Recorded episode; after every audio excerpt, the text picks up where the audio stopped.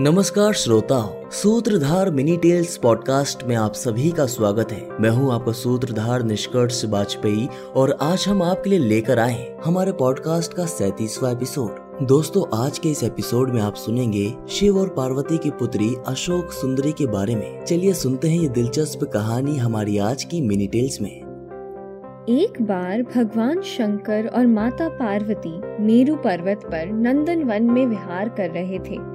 और वे इच्छा पूर्ति करने वाले कल्प वृक्ष के पास रुके। पार्वती जी ने कल्प वृक्ष से उनके अकेलेपन को दूर करने के लिए एक पुत्री की इच्छा प्रकट की। कल्प वृक्ष ने उनकी इच्छा पूर्ण करते हुए उनको एक सुंदर पुत्री प्रदान की, जिसका नाम अशोक सुंदरी रखा। क्योंकि उस सुंदरी का जन्म माता पार्वती का शोक हरण करने के लिए हुआ था। बाद में उनका विवाह पुरुरवा के पौत्र चंद्रवंशी राजा नहुष के साथ हुआ और उनके यति और ययाति नामक पुत्र हुए। देवी अशोक सुंदरी की कथा का वर्णन पद्म पुराण में मिलता है।